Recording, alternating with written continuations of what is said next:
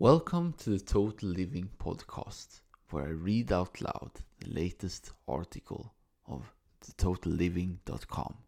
And I'm Oscar Lagrosen. Today's essay is called Four Tips for Finishing an Overdue Thesis and Other Lagging Writing Projects. So if you're an undergraduate or graduate student, this is for you. Because having a never ending thesis is awful. It's a constant drag on your entire life, sapping all the other beautiful moments like a leaking boat. You feel constantly guilty for not working on it. Yet, when you want to finish it, there is an unconscious force repelling you away with multiple excuses, leaving you in a ditch of procrastination. I have family members and friends that have once in their lifetimes gone through the exact situation, so I know the struggle very well. Thankfully, amidst the quicksand, there is hope. 1. Plan the regular work time of 90 to 120 minutes per day. The key to getting things done is allocating sufficient time regularly for making progress. With only 90 to 100 minutes almost every day, you can get extremely far. I personally use this strategy to write three or four good pages every day on my book projects.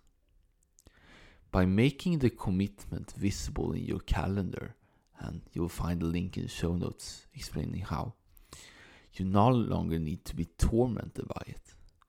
You know when to work, and more importantly, when not to work. By alternating between activity and relaxation, your brain can start producing these connections vital for a coherent thesis. Second tip think formatting, and the rest will take care of itself. Most students get stuck writing because they do not know what to say, and the blank page is staring at them coldly.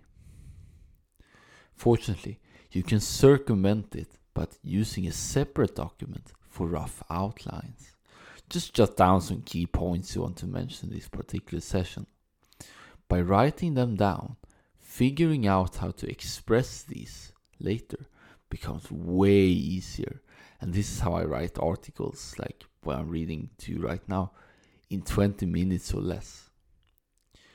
Begin with the headline, then the main points and other facts for a smooth domino effect. Use the outline document for documenting your next actions afterwards, making the next work session easier. Third tip show up and enjoy the process no matter what happens. Perfectionism is the master enemy behind the delayed thesis with unreasonable expectations.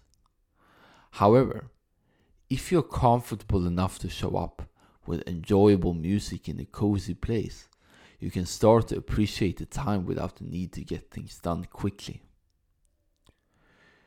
By lowering your expectations, your creativity can flourish again, ultimately launching the positive snowball effect you deserve.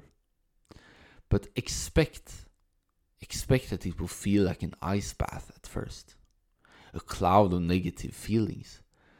But if you are prepared, accept and even enjoy the situation, you can move forward like a courageous knight. And lastly, four. Do not be afraid to be vulnerable and seek help. Often, there is missing info and ambiguity behind lagging thesis. By expressing your ultimate concerns and questions to your supervisor, examiner, and others involved, you do not need to vacillate over these. Once the interpersonal obstacles are diminished, you can feel calm about having what you need and ultimately take advantage of the other tips here.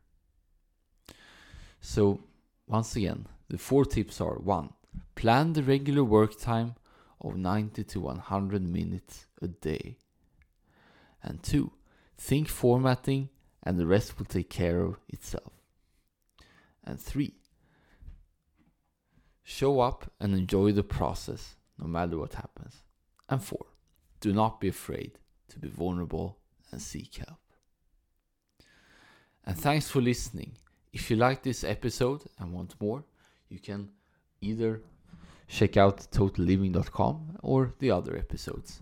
And you can also sign up to my weekly newsletter, in which you will receive an exclusive deep dive of the most requested essay of that week, plus a roundup. Have a very nice day.